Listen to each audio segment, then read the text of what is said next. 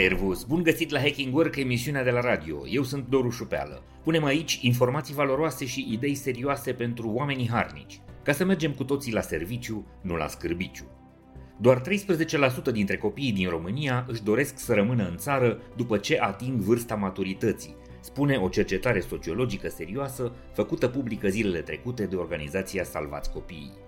Peste 55% dintre copiii români știu sigur că vor să plece din țară după ce termină liceul. Din aceștia, 17% se gândesc la o plecare definitivă, iar 38% vor să plece cel puțin pentru o vreme, unii la studii, alții la muncă, să își facă un rost în viață. Alți 32% dintre copiii care au răspuns întrebărilor sociologilor spun că nu știu încă ce alegere să facă. Este important de precizat că doar 7% dintre copiii care au răspuns la acest chestionar au un părinte sau ambii părinți plecați din țară, astfel că intenția uriașei majorități de a pleca din România nu este neapărat influențată de dorința de reîntregire a familiei.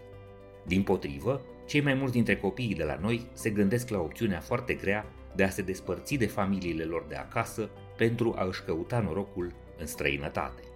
Dar de ce vrea viitorul acestui popor să plece din țară?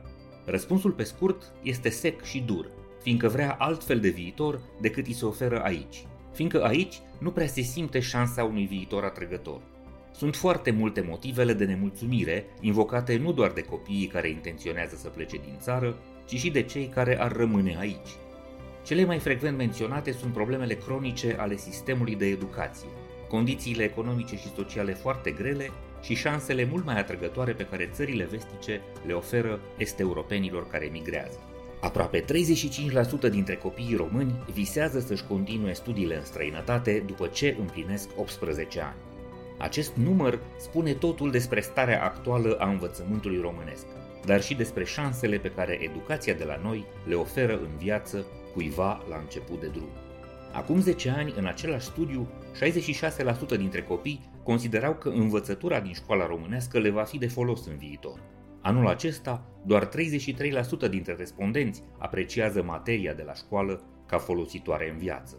Aceeași prăbușire de 50% a relevanței conținutului educației de la noi se observă și când copiii sunt întrebați în ce măsură școala românească îi ajută să-și descopere pasiunile și să-și dezvolte interesele personale.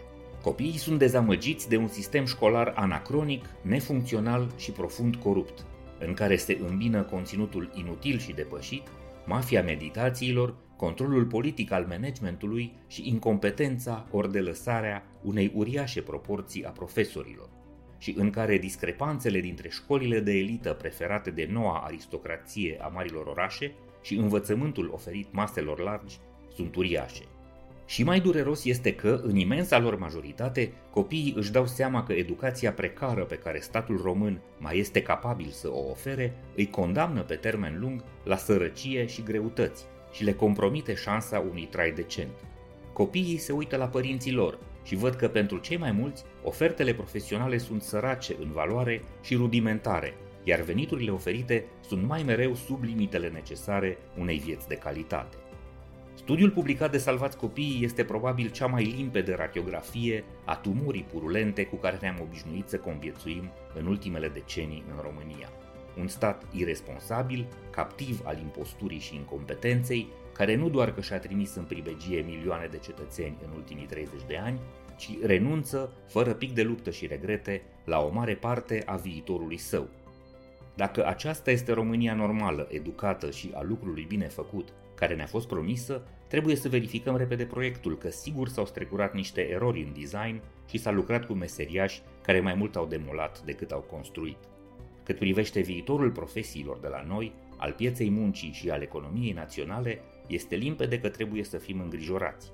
Scăderea demografică accelerată este dublată de acest proces de migrare continuă și accentuată de calitatea tot mai slabă a educației, astfel că peste 10 sau peste 20 de ani, angajatorii vor găsi și mai greu decât astăzi oamenii de care au nevoie pentru a face performanță în business. Sunt Doru Jupeală și te invit să descoperi podcastul, newsletterele și articolele noastre, nu doar la radio, ci și online. Caută, ascultă, citește Hacking Work.